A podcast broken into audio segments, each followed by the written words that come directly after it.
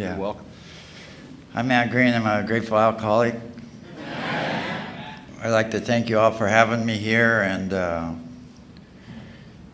you know, Greg called me the first time and uh, asked me if I'd come do this. And, and then, uh, you know, Brian, uh, you know, Brian's been absolutely awesome. He did. You know, sometimes I call you and ask you if you'll come, and you say okay. And, uh, well, we'll be in touch. And then, you know, a couple days before the conference, do you have your plane ticket now? and, uh, Brian has been really good, and uh, he does love to talk, though. I'll guarantee you that. man. it's uh, it's absolutely been awesome. No, I, I don't think we ever had a phone call in less than ten minutes, and and sometimes I know we talked over thirty minutes, uh, two or three times, and getting to hear about you guys and uh, your Alcoholics Anonymous and your commitment to Alcoholics Anonymous here uh, impressed me what you guys do and, and uh, hearing about his family and and uh, his wife doesn't want anybody to know, but she's two months pregnant again, and uh, so.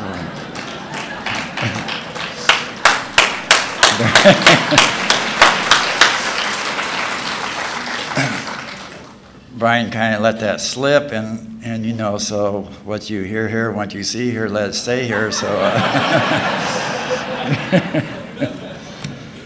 uh, and you know what? When that thunder first started, did you notice it didn't do it all the way through the countdown until we got to the newcomers? That was that.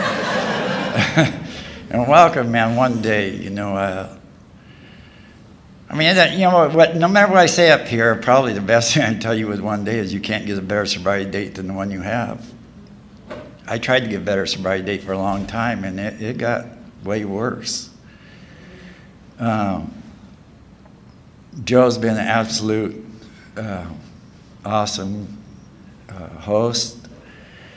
The first day I got here, he drove me all around you guys' town, and uh, most of you probably don't know, but I'm blind, and uh, but so he, it was really cool because a lot of times they'll pick me up and they'll drive me around their towns and they don't say nothing. We just drive. you know, it's like three hours later they're dropping me off at the hotel. I said, man, that was awesome. You know. and then they're trying to show me the pictures of their kids as I'm getting out of the car and. Uh, Joe. Uh, Joe, he uh, told me everything that we went by, and, and, so it made it like you know it was it was real and stuff, and it was unbelievable how you know you see the race on TV that Indianapolis 500, but you drive around, it's like damn, that sucker's huge. And I was trying to tell of my guys I sponsor, you know, a bunch of them called since I've been here about how big it was. And he goes, "Yeah, like our fairground." I go, "Shit." But uh, my sobriety date's January 26, 1987. Uh, for you that are new, so you don't miss the rest of the meeting, I'm 22 years sober. Uh, I, uh, I don't know if you're like, you know, because I mean, I do that because when I was new, they'd throw out, you know, these dates and then they'd say they got sober at this time. So, you know, I got to figure out how old they are. And the next thing I know, we're saying the Lord's Prayer and I miss the whole rest of the damn meeting, you know. So you don't have to add that up. I'm 56 years old. Uh, I know I don't look that old. I've had a lot of plastic surgery. Uh, they spent over a million dollars on me, and, and uh, I mean over 100 million, and uh, no parts are bionic or nothing. Um, I have three children, uh, four grandchildren, I've uh, been married, divorced eight times. Uh, that it's not my fault. I keep trying, you know.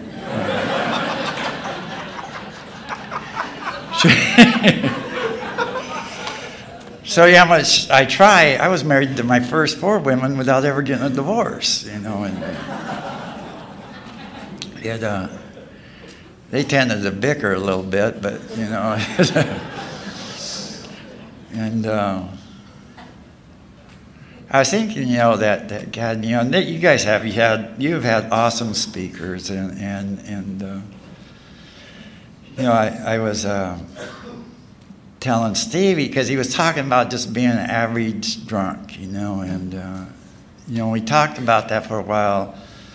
That you know that because a lot of people when they hear me they say, "Man, I must not be alcoholic," you know. I definitely wasn't nowhere that stupid, you know. And uh, it's not a requirement that you be that stupid like me and uh, go out. Because I mean, I'll guarantee you, it, you know, you know, one thing I know for a fact that if God's not, you know, I found a loving, caring, forgiving God here, and if He's not done with you, you're not going to die. I mean, I'm living proof of it. I mean, I'm missing so many body parts, but I can't die. You know, God had something for me to do, and I mean, I've had everything transplanted, and you know, hardly nothing's real on me anymore, and I got tons of metal in me, and, uh, and that's what got me to work. Just as I was tired of missing body parts, you know. Um, but I, yeah, yeah, I want to talk about Shelley too. You guys, you know, think must be nice for me to be up here and be the Saturday night big shot speaker, right? You guys don't have no big shot speakers in Indianapolis. Um, I had the privilege of coming over. When Joe dropped me off at the hotel Thursday night, he said, I'll be back to get you at 8.30 in the morning. I think it was 8.30, something like that. And okay, you know, I don't know what's going on. So he picks me up and we come over here and they put me to work. So if you've been bitching about how the chairs were lined up, I set most of those up.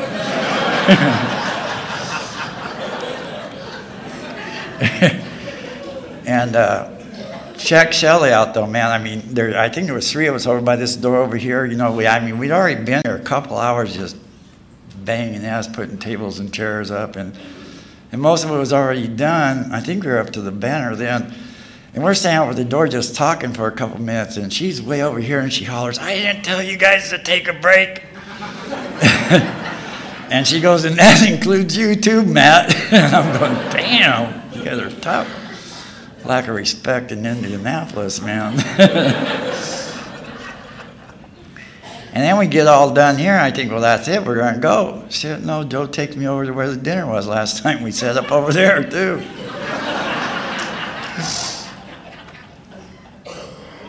After we left where the dinner was, where Bill did an awesome job last night, I, I, I asked Joe, hey, where are we going now? He goes, why don't we drop you off at the hotel for a couple hours now? I, that's great.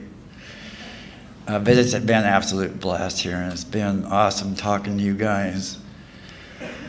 Uh, if you are new, I, you know, I, I pray to God that you don't judge your alcoholism by mine because you'll probably die. And I'll guarantee you, you'll put yourself through tons and tons of insanity. You know, I waited a long time, like a lot of people, before I started drinking. It was a summer before the fourth grade.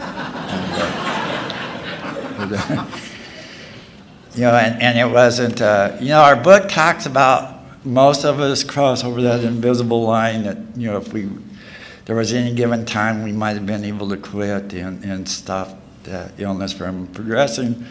In my case, wasn't that true? True like that, I, I started on this side.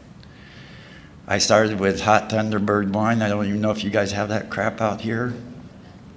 I'll guarantee it's never seen a grape ever in its life we, uh, back then, um, I think it sold for like 11 cents a quart or something like that. And it, you know, I, I, I don't even think it was really legal. You know, we got this toxic waste site. In California, we got everything, you know. Everybody, oh, you're from California. I go, yeah, you know. You know, that's where all the land of the fruits and nuts live out there.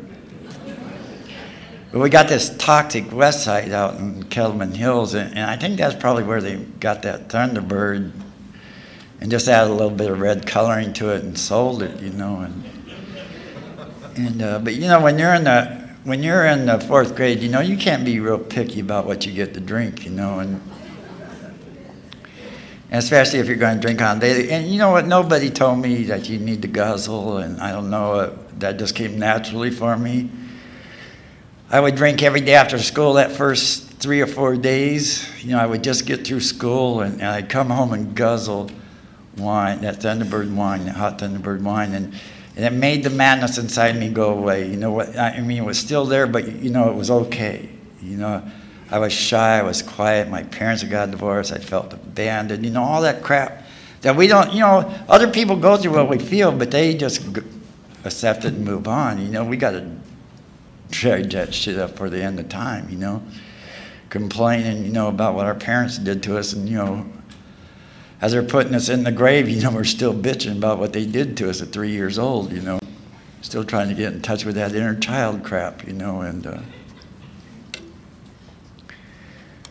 I, uh, I remember coming home from school, you know, I'd cry coming home from school every day. Those kids would pick on me, and I grew up in this little tiny town, and and they rode horses, and, and you know, and uh, you know, I love horses, but I'm a big city guy. I need action going on even as a kid. And I hated living in this little tiny town. You know, I mean, there wasn't nothing to do. I mean, the biggest fun was to go out and steal watermelons or something, you know, and and that just didn't interest me. You know, uh, riding motorcycles interested me, and fighting and getting in trouble. And I, well, I didn't have no problem getting in trouble, but uh, I just hated growing up in this little tiny town. And, and I was shy, and I, I couldn't fight, and I, you know, I had. Uh, real bleach blonde hair and, and freckles everywhere. And the kids would ask me, like, did I run into the screen door and get all those freckles? And just, God, it just, I hated it. After uh, three or four days of drinking after school, I thought, you know what, this works so good. I wonder what it would do before school. And so I drank that hot Thunderbird wine before I went to school. And uh, first four kids that picked on me, I whipped all their asses. And I instantly became a tough guy at school. And, and man, you know, I, that started this other madness that, that you know, I, I strive to be on top of the game all the time. And, and, you know, to try to hide how you're feeling so nobody will find out that you're really afraid inside. Fear ruled my life. But with enough alcohol in those beginning days, I could make that madness go down, and it didn't matter. And I taste that, you know, the book says we drink essentially for the effect produced by alcohol. And I'll tell you, if you were drinking for the taste of it, you're probably in the wrong room. Because that taste, especially Thunderbird wine. I think Steve talked about that Strawberry Hill, didn't you? I think that's. I hated that. That I, I don't like sweet stuff. When I was drinking in that Strawberry Hill and I was at Boone Farm and Annie Green Springs or Ripple and that stuff was way too sweet for me. That was for the sissy drinkers. Us tough guys had to drink straight booze, like tequila and whiskey, and it tasted way nastier. But you were more macho drinking straight out of the fifth like that. Especially if you can go down to Me- Mexico and get that mezcal with a worm in the bottom of it. And I mean, that was a big deal to drink all that mezcal and get to the worm. I, you never remember eating the worm, but. Uh, it worked good though. You know, I loved everything about drinking. It made me, um, it made me be who I, I was afraid to be. You know, I. Uh,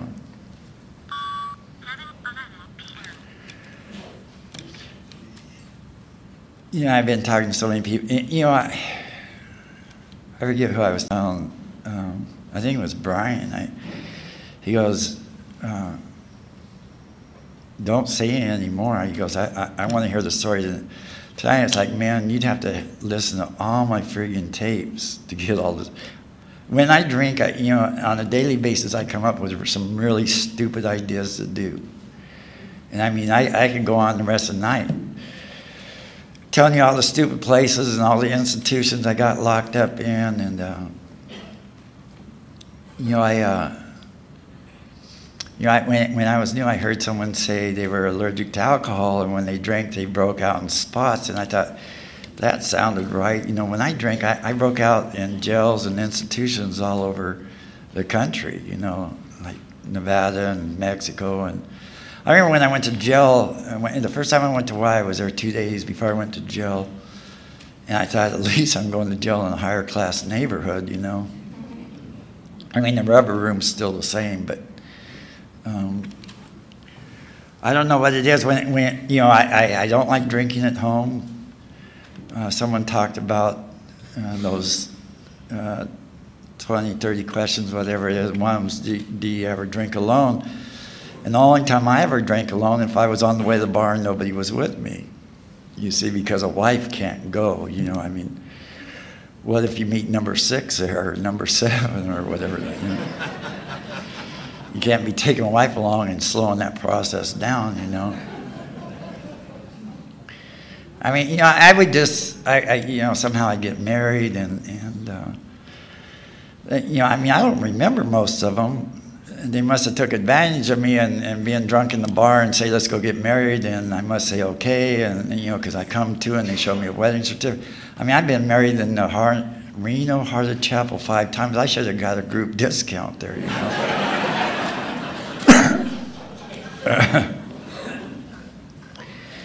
you know, I, uh, I moved away from home when I, the night before I turned 13. And I'm drinking on a daily basis, and, and the alcohol isn't working anymore, really.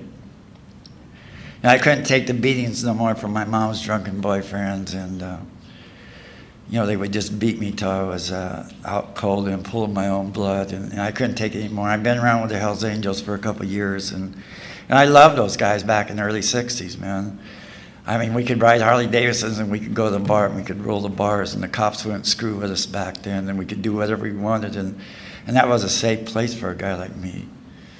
And I moved into the president of the Fresno chapter of the Hells Angels that night and, I wanted to be a part of that deal so desperately, you know, and uh, I know this is Alcoholics Anonymous, but they held out their hands and said, take these pills. I was really, really drunk and I desperately wanted to belong and you say, uh, you don't say, you know, how many do I take or what are they or what, well, you just take all of them.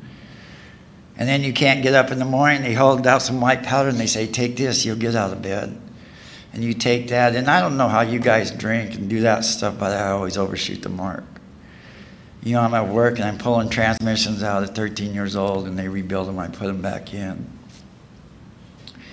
And my boss, he drinks and gets loaded. You know, I don't know anybody that doesn't at this time of my life. And I'm starting to go in and out of the juvenile hall systems for the crimes I'm committing. And, uh, you know, my boss tells me, man, you, you must took too much of that white stuff. You're not getting work done. You're doing spinning round and round on that creeper. He goes, you better drink something and slow down. And I always overshoot the mark because the next thing I know, he's kicking the creeper and saying, you must have drank too much. All you're doing is sleeping now.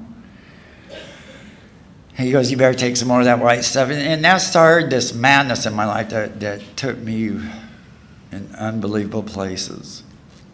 You know, whether trying to take whatever it took to be able to go to work. And, and you know, you can't never go to sleep because you might miss something. And, and uh, my saliva glands don't work for the shit anymore. They've operated on, I don't know, a dozen times. But, uh, um, forgot where I was at. I got two pulling transmissions out, huh? Uh, I don't know. Anyways, uh, you know, so I started going in and out of these institutions, and, and I ended up making it into CYA. And, and you know, and it's like, I, you know, I hated getting locked up in those kind of places. But, you know, around with Hell's Angels, it's like it made you a tougher guy. But, you know, it's really uncool going to uh, juvenile hall and CYA and youth centers and stuff when, when you're a Hell's Angel. That's just really uncool. And because they call your parents even though you don't live at home and, you know, your parents don't want to have nothing to do with you. You haven't talked to them in years. And, and uh, you, you know, how do you explain that to the judge why your parents don't show up? You know, check at this bar, you might find them. Uh, but so my dream was to turn 18 so I could go to jail like tough guys do. And, and uh, you know, and I don't know where it came from. I've written about it a lot. My dream was to turn 21 and die on my 21st birthday. And of course, it has to be glorious, you know. Our book talks about we're grandiose, and and that was me to the max, man. You know, it's like my whole life, as far back as I can remember, even as a little kid, I, I, never liked, I never enjoyed life. I always wanted to be out of this world. It was too tough, it was too hard. I didn't understand, and uh, I just wanted out always. But I thought it would be really neat on my 21st birthday to be on my Harley and robbing this bank, and I come out, and, and the cops are out there, and the news helicopters are flying around, and I have a shootout with the cops, and I get shot a couple times. You got to get shot a couple times, you know. You get on that Harley Davidson, and you make it out to the freeway, and now you're going through county after county, and now they got the national news on it. And several hours later, man, and they're shooting a couple more times every county you go through. And, and several hours later on national news, you and that Harley Davidson go end over end and it explodes. And God, you go out in a blaze of glory. It's just, it's just going to be awesome, you know.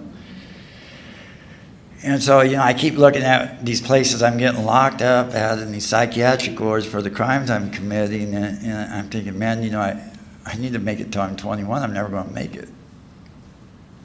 You know, because I, I turned 18, I immediately went to jail for uh, armed robbery and shooting a cop.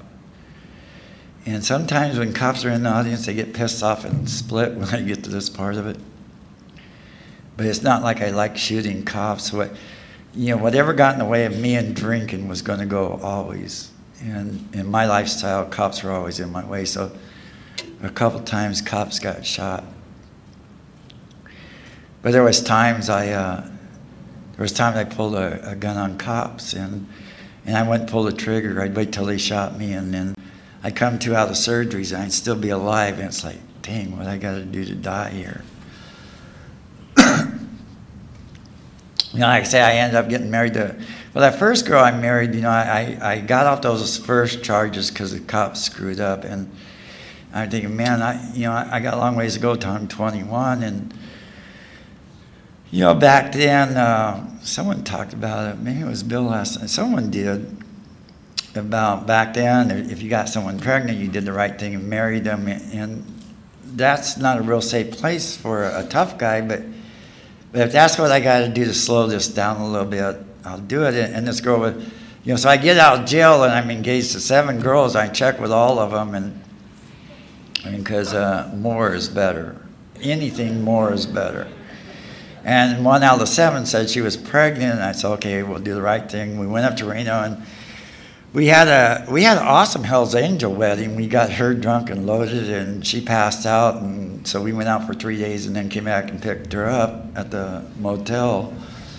And she was a little pissed, but uh, and I took her back and dropped her off at home in a, in a short period of time, you know. And you know what, that girl. You know, it seems like people like to take advantage of drunks. I don't know why. And because that girl either lied or I need to go in the World Guinness Book of Records because that kid didn't pop out for nine months, you know, and uh, I mean, 18 months. And that kind of pissed me off, you know, and uh,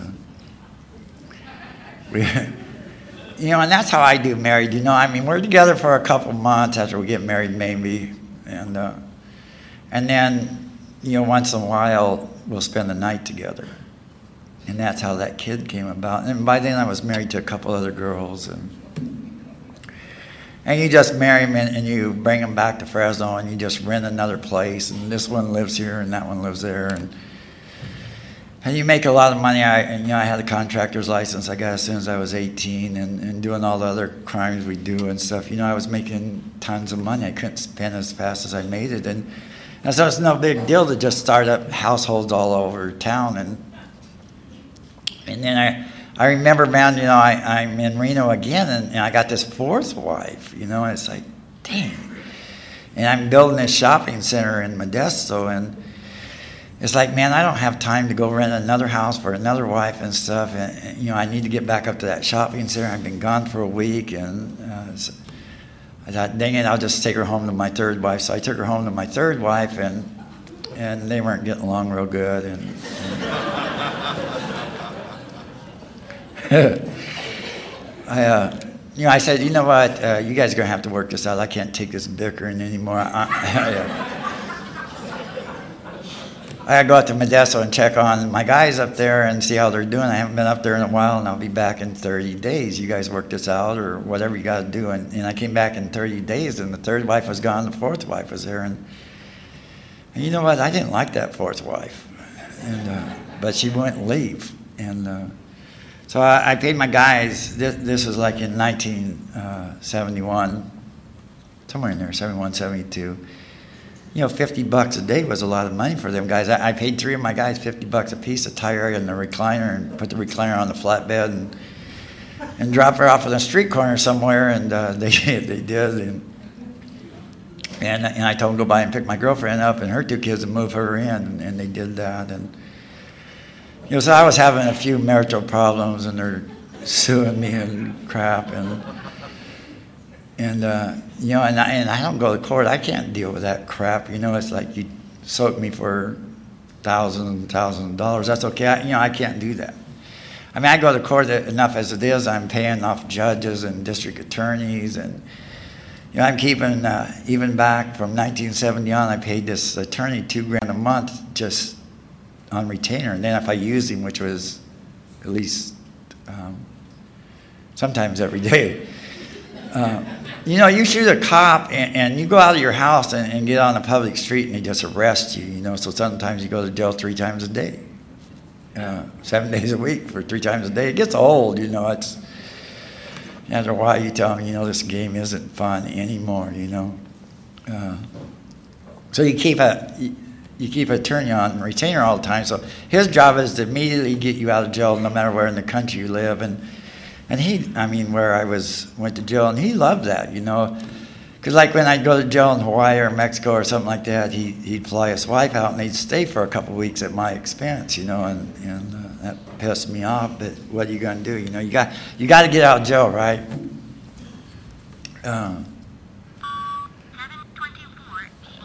I, uh, you know, you guys are probably tired from sitting here all day. And Brian said, you know, try to cut her off about 10 o'clock. So, you know. uh,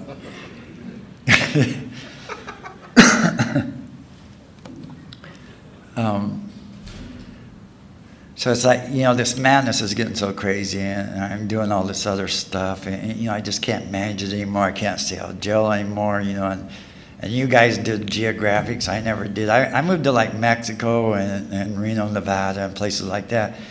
It's like that's looking after your own butt. You know, when you got an indictment for you in the state you live in, you just moved to another state. You know, we didn't have computers back then, and, and you could kind of hide out. And, uh, you know, it always surprised me. I mean, I, I'd go to a different state or a different country and I'd be there only a couple days. I'm in jail already again. It's like, how'd they find out I got here so fast? You know, it never dawned on me till I was sober this time for quite a while that I never did anything different. I, I went, I drank and I, and I fought and I raised Cain and, and, you know, and I got locked up a lot. And I went to a lot of psychiatric units for the crimes I'm committing and, and the violence and, I don't know why they wasted so much money on me on these psychiatric units because it always came out the same diagnosis that I was uh, incapable of adapting to a society way of life and homicidal. And, and, they just kept sending me back for evaluations over and over and over again. And, and it just, you know, and I tell them, man, I go, you know what, call this hospital. That's where I was strapped down last. Save you guys some time and we could just get on with this game and they got to where they were sending me to uh, the uh, state uh, institutions for the criminally insane.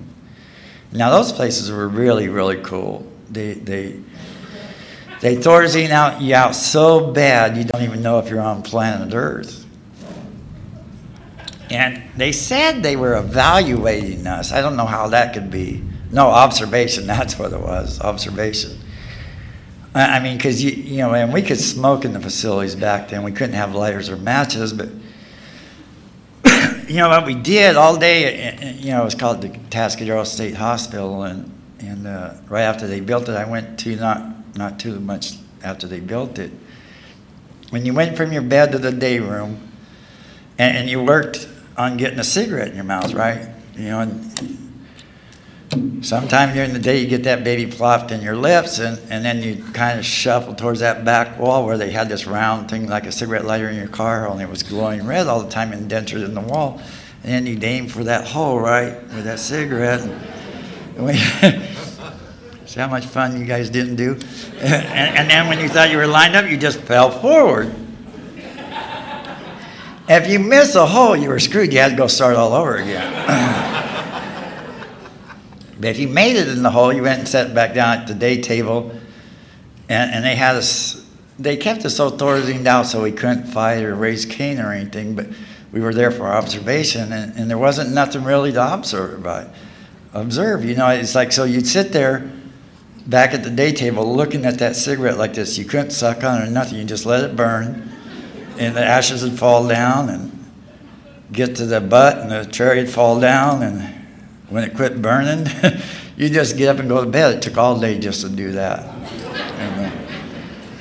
So I went through that observation there. Four and a half months later, uh, they came up with the same diagnosis, and, and it's like they wasted a lot of money you know, and over the next years, I just kept doing the same thing over and over and over and over, going in and out of institutions, going to Alcoholics Anonymous. Check this out. Someone else was talking about that, that hard decision to go to A2. I, I don't remember, but when I was 23 years old, I, I went before the judge, and I'd already been to the penitentiary, and uh, you know, I, I went to penitentiary because I found an abandoned armored truck, and uh, and I know it was abandoned because it was running and nobody was in it. And I, I, I was AWOL from the service, and I needed some wheels to get home, and uh, you know they they put me in the penitentiary for that crap, and they just didn't understand. But you know, when I'm 23 years old, you know, so I'm before the judge, and he goes, you know what, I'm going to send you back to penitentiary for two years, or you have to go to AA five days a week for a year, and I couldn't make my mind up. And so he, he gave me five more days in jail to make my mind up. Like, that was a tough decision, you know. I didn't make my mind up till that fifth day before I went to the judge. I said, I'll try that AA crap. And, you know, my first meeting, they, I, you know, I made the mistake of getting there early, and I couldn't go where I lived. I had to go to Skid Row Place. And, you know, there, there I don't think a car in that parking lot could have left. And, uh, I got there really early, and, and you know, I, I drove a brand new Corvette. I didn't even have the license plates for it yet. I wore my Hell's Angel colors, so you knew who I was. And and these old parts are, I mean, these guys were really, really old in this Skid Row club. I mean, they were they were all over like 40 years and older, you know. And uh, I passed that up a long time ago, but. Uh, you know, and they would tell me stupid. I, I mean, we went over the doctor's opinion. They go, "Do you agree with that?" And I go, "Yeah, absolutely, 100 percent."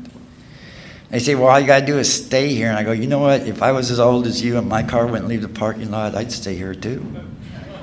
I go, "But I got things happening, you know." And, and I mean, I didn't tell them, you know, I desperately want to die. I just told them I got things happening. Man, I can't stay here. And and I ended up staying sober. I took a year trip. I made it 10 and a half months. I figured that was close enough. But back then, they only test us for drinking. They didn't test us for that other stuff we're not supposed to talk about up here. And so you take that and not drink, and, and you could pass, you know, and you got sucked in and, and they gave you the test, you could pass it. you know, I just kept doing that, in and out of Alcoholics Anonymous. I mean, I would come up with ideas You know, like one time, it's like, you know, I, I told him I demand the right that, that I go to AA meeting every day, but after the, every night, but after the AA meeting, I have the right to go to the bar and shoot pool with my Hells Angel buddies and, and drink sodas. And they told me they didn't think that was a good idea, and I told them, you know, if I was old as you guys, I'd go home and just go to bed myself, but I, you know, I you know, and I, you know, I always had to be in the, you know, God, what if a, your next mother, your next children would have been there and you were standing around an AA meeting half hour later, mystery, you know, God, that would be disgusting. So I, would go to the AA meeting every night and I'd go to the bar and shoot pool, and I did that for 11 months. I didn't take none of that other stuff that time either. I was actually really sober. And, and this blondes always get me in trouble. I was, um, I think I, I forget who I was telling. Joe, I think. I, I, mean, it sounds like I've never, you know, half my wives were brunettes, but the blondes really get me in trouble. They talk me into crap I don't really want to do. Mean, this blonde wanted to play a game of pool for a drink, and I, you know, this is going to be the mother of my next children. She's going to be my fifth wife, and she don't know none of it yet, but this is how it's going to come down, and so I, I played her for a drink, and, and, of course I won. And, and you know, this is going to be the next mother of my children, so I got to drink the drink and be sociable. And, and I drank that drink, and, and I didn't know that phenomenal craving took over. And uh, I don't even know what happened to that blonde girl. I never seen her ever again. You know, when I take a drink, I mean, I knew it was on, and I knew you know, I might come home tonight or it might be a month from now. I don't know. And I knew that. But you see, it didn't matter, man, you know, because I, I just need to tear it up. I need to make as many people pay till I die. You know, I wasn't able to die, and I, I'm going in and out of these institutions. I, I'm getting shot and can't die. I, you know, I heard if you slit your wrist both ways, that works. I did that. I mean, my arm's really scarred up from it. And, you know, God always, you know, I never believed in God ever until I got sober this time. But God always, I know today God always put someone in the right place where I always lived. And, uh, you know, I married my seventh wife and been going to AA for 10 years. And, uh, and uh, we had another child, and you know I had the ranch and the new Lincolns and the Harley Davidsons and all that, and, and you know what? I, I, you know I wanted to die desperately, and I'm really pissed that I can't die. And, you know, you just marry another girl and another kid, and then you know the cows and the pigs and the horses and all, you know, just to try to look like everything's okay. And when I run her off one more time, she won't come back. And uh, when I want her to come back, and I think I'm not going to let another wife do this. You know, I, I'd been up on about a week long run and I grabbed a shotgun. I went over to her apartment. I stopped at 7 Eleven. I bought two bottles of champagne, celebrating. I'm going to blow her head off. I'm going to take that baby and I'm going to run. I'm not going to let another woman do this to me, you see, because I can't see my other kids. Because the judges said scumbags like me shouldn't be allowed to be around children because all my violent crimes and the guns and Today I know those judges were right, but it really pissed me off. You know, I mean, you know, any child doesn't need to be with cops raiding the house and shooting the front door off the hinges. And but I thought they were picking on me, and uh, so I'm gonna grab this baby after I blow her head off, and I'm gonna run. And I get over there, and she's not home, and her neighbors were there, and they knew I'd been in and out of institutions, and it just don't matter. I kicked the door in, I'm in there drinking this stuff and taking stuff, and. Uh, waiting for her to come home, and the SWAT team shows up, of course, one more time. It's like, um, I don't know what changed this time. It's like I couldn't go out and shoot another cop. Uh, I'm a tough guy, so I can't go out and say, hey, I give up. I can't do that either. I mean, how would that look on the news? The news cameras were out there and stuff. I mean, I, I couldn't do that. And, and uh, you know, it just came to me. Um, my eldest kid had, had got a hold of me a couple days before that and go, goes, uh, Can't you just disappear or die or something? He goes, I'm so embarrassed of you. Uh, my friend seen you on TV for all the crimes you're always wanted for. And uh, he goes, Can't you just disappear? And I get to thinking, man, you know what? My children would be better off without me in this world. And, and I can't go out there and give up and I can't shoot a cop. So I pulled that shotgun to my head and I pulled the trigger.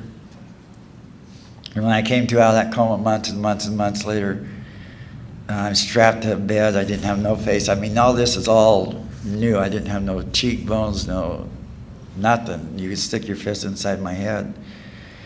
Uh, I was strapped with leather restraints every part of my body that would move. Uh, I was all the way blind, and I'm still most of the way blind. This is just a big blur out here. You guys have really good-looking women here in, in Indianapolis. Uh, no, the women I met are absolutely beautiful. Um, Sister Ruth, she's such a trip, man. I loved her. I thought she did a magnificent job. Um, I, uh, you know, I was on life support systems, and um, you know, the doctors came in on a daily basis and told me, "Boy, there's nothing we can do for you. You're going to die." And that's where I got introduced to Alcoholics Anonymous again. You know, uh, you know, in Northern California, we call it the Hospital and Institution Committee, which is really, really huge. It's the hugest uh, committee. You know, it actually got started before General Service. The first uh, institution meeting was in San Quentin Prison uh, by Warden Duffy. And, and as a matter of fact, they gave the uh, big book in Toronto to the warden of uh, San Quentin Prison for all the years of uh, having Alcoholics Anonymous in, in that prison. And, and uh, you know, I'm strapped to this bed. I can't see. I can't wiggle my head. I can't. You know, I have this plate that pops in my head. If I take it out now, I still can't talk. I didn't have one then. And these people from Alcoholics Anonymous would come up on my door and they'd say, they come in and say, "Hey, can we read you the big book of Alcoholics Anonymous?" Like I got a choice in this matter, you know. And they sit down, and start reading me this friggin' book, you know, and, and they they take shifts all day long till late in the night, read me this book. And so desperately, I want to tell them, you know what? I'm an alcoholic, and, you know I'm an alcoholic of the hopeless variety, just like the book says. You know, I have this allergy of the body, the obsession of mind, the phenomenon. Craving takes over when I put alcohol in my system, and and you know I'm just insane. I'm insane. I'm more insane not drinking than I am when I'm drinking. It just you know it doesn't work anymore. But I got it. I can't go with not taking a drink, and I want to tell them this so desperately, but I can't say nothing. And you keep reading that friggin' book to me, and and you know when they leave, you know, like 10 o'clock at night, you know, they brought a tape deck in there and all these stack of tapes, and they put a tape on for me. They say, "You want to listen to a tape?" Like I could wiggle my head and say no, you know. So they put the tape on these friggin' AA speakers, and and uh, the first one they put on, I don't know if you ever heard that Bob Earl, the vulture on the headboard. If you've never heard that, you need to get. He talks about how we think, you know, and we're sober a little while, and and if you're wondering why you're nuts and, and, you're like three months sober in AA, it's like we our mind's this vulture on the headboard. And I related so much because, you know, I'd wake up and that, that my mind just, nah, nah, nah, you know, it just won't shut up, you know. And, and this vulture says, oh, you're pretty tired. You better not go to work. As tired as you are, you'd get fired if you did go to work. So you do a quick accounting of how much money you got in the bank and, and you got enough to last four weeks. So now you're... Uh, lost your job and you're bankrupt and you've been awake a total of 13 seconds, you know. And, and, you know, I related that kind of stuff. I mean, that's not the whole story, but, you know, and, and, those nurses thought I really enjoyed these tapes, right? So when they would end and they come in and take my temperature and your pulse and all that, they would put another tape in all night long. I had to listen to AA shit all night long. And then they come in, in the morning, knock on my door again, ask if they could read me the book. You know, how's it going? It's like, oh man, this is real fun. I can't sleep. I got to listen to that AA shit all night. You guys are here bugging me all day. And, uh, you know, I did that for a lot, a lot of months to that bed. And I'd like to tell you, you know, I, I, I, they would loosen my hand a little bit, and when my family would be there, I'd write that, you know what, this scared me bad enough, I'll never take another drink or a drug as long as I live. And I meant with every fiber of my body, man, I was done. And, uh, you know, all those months later when I got out, me and that seventh wife went back together. And that first night, she wanted to do a little bit of that non habit forming cocaine and, uh, and have a drink. And, and I said if it was just a little bit, I would do that with her. And, and the first night out of the hospital, I'm drinking and using. I'm off and running again. You know, and that phenomenon of craving takes over, and I can't stop. You know, I'm going to Meetings of Alcoholics Anonymous, and for the next two years, I went to, I did the Fellowship of Alcoholics Anonymous for the next two years. I, I went to a lot of meetings, and, they'd say, Matt, want to go to the coffee shop? And it's like, man, I hurt so bad, I can't. I got to go lay down. They say, well, okay, we'll pick you up for the next meeting. It's like, damn. I mean, I moved clear out by the lake, so they wouldn't come pick me up anymore. And, and all they did was show up earlier then, you know. It's, uh, You know, you know, if you're new here, you know how they bug you. They come up and ask you, you know, how you doing, and you say, "Oh, wonderful," like you're lying like shit too, you know. But, but you know, this AA stuff's really great, and inside you really want to die. You can't say how you're feeling around here. They say you got a sponsor, and you know, and they, oh man, you ain't gonna make it, you know. Oh God, uh, you know, they make you feel worse than you already do. So you go ask somebody finally to be your sponsor, you know he says, Yeah, here, give me a call. Go home and read this. Now they come up to you and say, You know, you quit going to those meetings so you don't see that guy no more, though. And you don't call them, but they come up and say, Matt, you got a sponsor? And you say, Yeah. And they go, Who is it? You tell them, Oh, it's Barry. They pat you on the back and they go, God, Matt, you're going to make it now. Inside, you really want to die desperately. You know, if they would have took that a little further and said, Do you ever call him? I'd been screwed. So if you do that, maybe you might ask them, do you ever call them?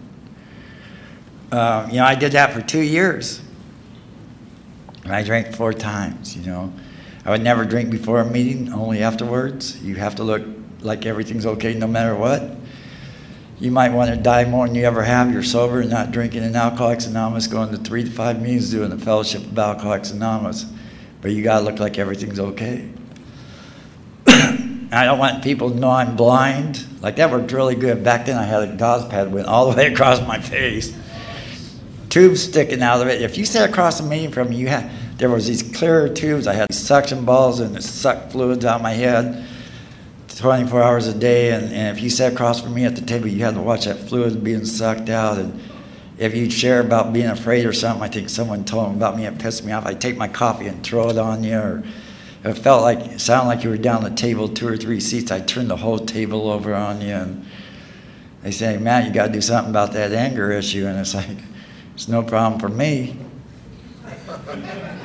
I did that crap for two years, man. I drank that four times. And the last time was on January 25th, 1987. You know, I'm saving up all my pills for my surgeries because you know there's a day this AA crap isn't going to work. I know that. Um, I've been in Alcoholics Anonymous for a lot of years. And so that night, you know, I, I, I got two half gallons of uh, really good vodka. It was uh, like, I think at that time, $4.15 for a half gallon of that Ernie's brand vodka, you know, the plastic fists or half gallons. And, uh, and I took 455 synthetic morphine tablets. I knew that would work. And when I came to out of that coma, I was really, really pissed. It's like, you know what, I, you know, I'm not just crying for help, I desperately want to die. It's like, what I got to do to die?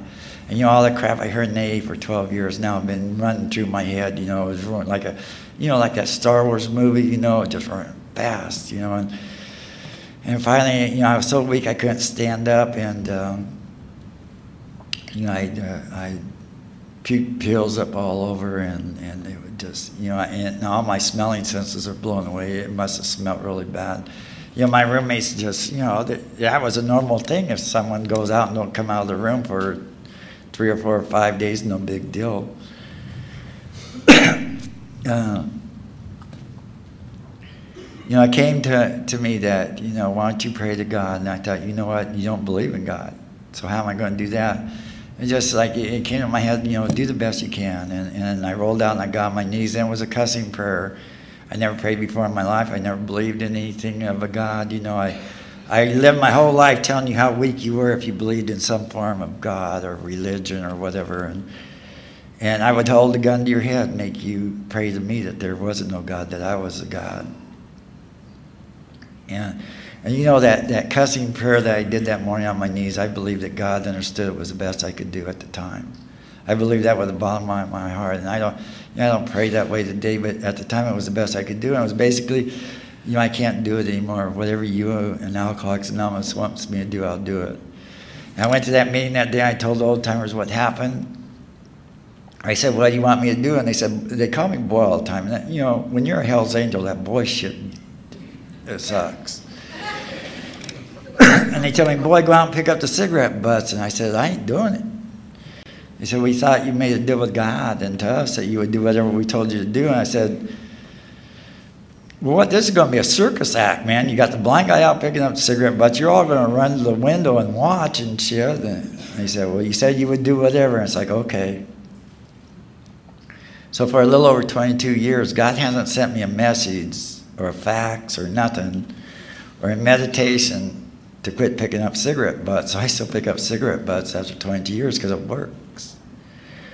You know, a lot of people, I hear that a lot of times. You know, it's so awesome to see Harry here with 51 years and he's still here. You know, I thanked him uh, for being here. You know, a, a, lot of people get their lives together and don't need to go to AA or anymore. Or that, or they'll show up once a year to get their chip. Or, you know, they want to leave that service work for the newcomer to do. And it's like, you know what, I want to stay sober as much as a newcomer. You know, the guy here with one day, you know what, if you or me got to get drunk, I hope it's you, buddy. Um, I hope you don't, but you know, you're going to have to do what we do, and you got to continue to do it on a regular basis, like it or not.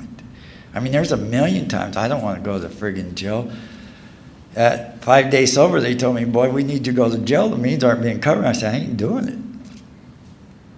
He said, boy, you said you would do anything. And it's like, a lot of times I would do it so they quit calling me that boy shit, you know. but so I went to the jail and, and uh, so I was a little over 22 years and I still go to jail. Um, they said they made me go every week because it wasn't being covered. I said I'd go for a year and that's it, no more. It's been over 22 years. I still, you know, every time I walk through that last wa- locked up door, coming back out, that's my choice, I mean, I get like these God bumps all over me. It's just absolutely awesome. You know, God hasn't sent me a fax and said, hey, you know what? Uh, you know, it seems like when we're getting a few extra too many guys for the jail, They're open a new jail and add a bunch more floors. And we need, like on Thursday nights, we need like about, I don't know, 75, 80 guys to cover the jails we have. And uh, that's not counting all the penitentiaries. Fresno has a lot of farmland, and we got a lot of mountains. Yosemite's right, right there, and the giant redwoods are right there. But the whole valley's farming, and and California started building these prisons out in all this farmland out in the middle of nowhere. So if they escape, they got to go. You know, there's no highways or freeways around them. They're just little country roads going out there, and and so we started the means of Alcoholics Anonymous. I got to participate in that for a lot of years, starting the means in a in the prisons. And after 12 years of that, the state changed their policy, and now I'm too high of a risk to go in. And uh, at first, it pissed me off, you know, because I enjoyed doing that. And, my sponsor would tell me, when God takes away something you're doing in Alcoholics Anonymous, He's got a plan for you to do something else. And that's always been true for me. Um, you know, I've always kept Alcoholics Anonymous my primary purpose, no matter what. Uh, you know, through the men's steps, amazing things can happen. You know, I, uh, you know, if you're new and, and, and uh, you know, they're going to tell you here, keep coming back, it'll get better. I'll, I'll tell you what my first year was like. I, I, uh, I got indicted for income tax evasion for over half a million dollars. Uh, that seventh wife I went back with, she changed the locks on the door when I was going to a new meeting and moved her boyfriend in same time. It was my place, but uh, I had emergency back surgery that first year. Um, I got indicted for uh, murder that first year. I remember after I got indicted for murder and having to go before the grand jury, I went back and told my aide I go, if this shit gets any better, I don't know if I can take it. Uh, but the thing is, one day at a time, you know, my sponsor was so much on me about that one day at a time. And, uh, you know, and the meditation. And, and, you know, I made the mistake of getting a sponsor that didn't work. Uh, when I got him as my sponsor, he was off. And my place was in between our home group and his house. So he would just come by my house every morning. And and you know, when you're new, you, you know how when you wake up, you've got a lot of things to figure out and think about. And uh, uh, he would come by and want to go out and pray on my front porch. And he'd want to listen to sounds of God. And I tell him, man, I got a lot of shit to do. And he goes, like, what? You know, uh, it's like, well, I got to figure this crap out, you know. And and we'd get out there and we'd talk about being in the moment. And, and he'd make me, you know, being all the way blind, he'd tell me, what kind of car is that driving down the street? And it's like, damn, I'm blind. How the heck would I know? And, and you know what? We got to where we could, I could tell him what kind of car was driving down the street. You know, I had this little boy in diapers, and it's like, well, why do, why do I get stuck taking care of this kid? And I, you know, I can't run around like everybody else. I got all these service commitments. I've never gone a day of sobriety without a service commitment. And, you know, I ended up getting 100% custody of that little boy, this Hell's Angel convict piece of crap. I got 100% custody, and my sponsor kept telling me it's because you, you learned here in Alcoholics Anonymous to keep this your primary purpose and to do the right thing, and good things happen. And, and you know, life's going to go on. I mean, my parents died. I made amends with my parents, and we had an awesome relationship. I didn't make amends to them for all the crap they did to me and the beatings I took. You know, I made amends for the part I took as a son in, in their lives. And, and we ended up having, you know, my mom ended up getting sober, taking me to meetings, and uh, she died sober. Uh, she hadn't worked a step. She was really miserable. She got involved in service, and, and that's not the kind of sobriety. That's what I don't want to stay sober to live like my mother did. She was absolutely miserable. You know, I got uh, I got married in sobriety. I knew it was wrong. I did it anyways. Uh, Ten years sober. She was a really good friend of mine. She was in Al-Anon. We were on a lot of conference committees together, and, and I even told my sponsor outside the wedding chapel, "This isn't right." And he goes, Well, you don't have to go through with it. And I told him, Man, you don't understand. I'm just a big shot circuit speaker. I can make it work. And that ended up being the worst friggin' divorce out of all eight of them. I made it work really good. Now, that time I'm done with women. Uh, you know, that divorce took five years, but after we filed for divorce, you know, it's like I love my life. I love running all over the country like I do. You know, my kids are growing. You know, I got grandkids. I, you know, I sponsor a ton of guys all over the country. I, I mean, you know what? I don't have time for a relationship. I'm done. I'm through. I'm just going to finish out however long God wants me to live in the rest of this world doing what I do. It's absolutely perfect. And I was speaking up north, and and I was being a smart ass once in a while, saying I was accepting resumes from my ninth ex-wife when I was speaking, and you know, this little tiny 98 pound blonde, of course, long blonde girl, this little tiny five foot tall girl came up and she goes, "Man, I, I have a resume for you." And uh, we ended up going to dinner that night, and uh, not together, but I went with some guys and she went with some of her girls, and one of her responsees was celebrating a year of sobriety, and and we ended up at the same restaurant, and she became the absolute love of my life. I didn't know love could be that way. You know, I, I mean, it sounds funny being married eight times, but I always just accepted that's what love is. It's just going to suck. You fight, you argue, you don't, you know, you stay gone. The kid pops out every now and then. You pay a lot of money, and you know that's we call that crap love, you know. And uh, I met this girl. I absolutely felt madly in love. You know, I started to know what the, the words in the songs meant. I thought those songs that was BS. I thought that wasn't. I thought that was imaginary. It couldn't be that way. And and you know, so the people that watch those love movies, you know, they're stupid because that's not how real life is. And, and, you know what? I know that it's true today. Um, and we had the most awesome relationship. It was a long distance relationship. She was three hours away from where I lived, and uh, she was absolutely involved in a ton of service like me and stayed real active in Alcoholics Anonymous. And and we're running all over the country together and doing things. And, and you know, it was the most amazing thing in my life. And uh, we would go to places like like we went one time. I wasn't speaking Thanksgiving weekend. We went to the Las Vegas Roundup and. And we went to check in, and the girl goes, "You guys are newlyweds, aren't you?" And we go, "No." And she goes, "You guys look so much in love." She gave us a conference rate for the hotel, and she gave us a honeymoon penthouse suite for the same price for a week. It was just absolutely uh, beyond my wildest dreams. And I thought this is this is where God wants me to be. And we even talked about when I died how hard this was going to be on her. And uh, you know, nine months ago she died. She went for a doctor's visit, and five days later she was dead. And uh, it really bothered me. I had commitments out of state and, and I wanted to I wanted to run on those commitments, and I wanted to run to the hospital and. And I talked to some old timers, and they told me, you know what, that God had me right where I was supposed to be. That would work out. And and the day of her funeral, I was out of town speaking at another conference, and you know, I don't know our family put it together that quick, and, and it kind of ticked me off at first. And then I got to thinking, it's about her kids. It's not about me. You know, and I, I was just, you know, I was talking to an old timer up in that town I was in. I go, you know, I'm just really amazed. Uh, a scumbag like me, and what you've taught me that I can stop and not think about me. I can think about those children, and that's about those children, not about me.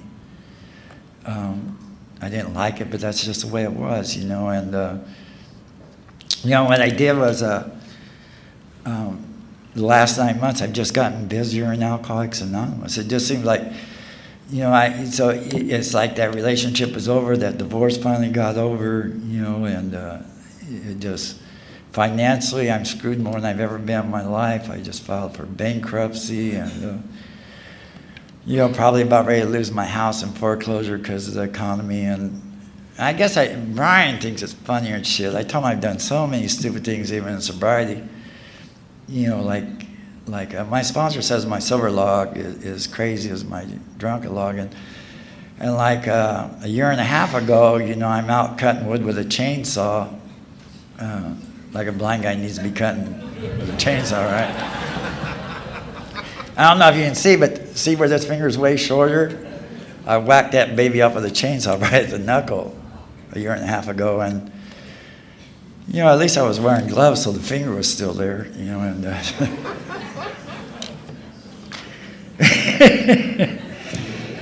and I was just cutting wood uh, Wednesday before I flew up here too. Everybody goes, man, you better not cut nothing off. You don't have time to go have it stitched back on, you know. I mean, every part of my body has been re-sewn back on, and muscles moved, and grafted, and bones grafted, and wires and pins, and. Uh, and there's only one part of me left in an original shape, and I think about that on a daily basis. If I don't continue to work these steps and be active in Alcoholics Anonymous, I might lose that sucker too, you know. And uh, I like that thing being the original part, you know, even though nothing else is. And and that's not true. I, you know, I stay active in Alcoholics Anonymous. I mean, it's true. I'm full of scar tissue and everything's been moved around, but but I stay active in Alcoholics Anonymous because you know I, I love alcoholic. Every day I wake up, I love AA more and more every day. I love AA more now after 22 years than I ever have in my whole life. I mean, there's a lot of things, you know, my, my child I got custody of almost died from a surgery uh, in sobriety. You know, but good things happen. You find kids you don't know about, and, and you have a relationship with them, and and they get married and they ask you to walk them down the aisle and God, you're just beaming, you know, you're, you're this big shot in AA and you go to the penitentiary, you tell these guys, yeah, my daughter's going to have me walk down the aisle. I found her in sobriety, you know, it's just awesome. And the next day your daughter calls and said, you know, it's customary for the father to pay for the wedding. And it's like, shit.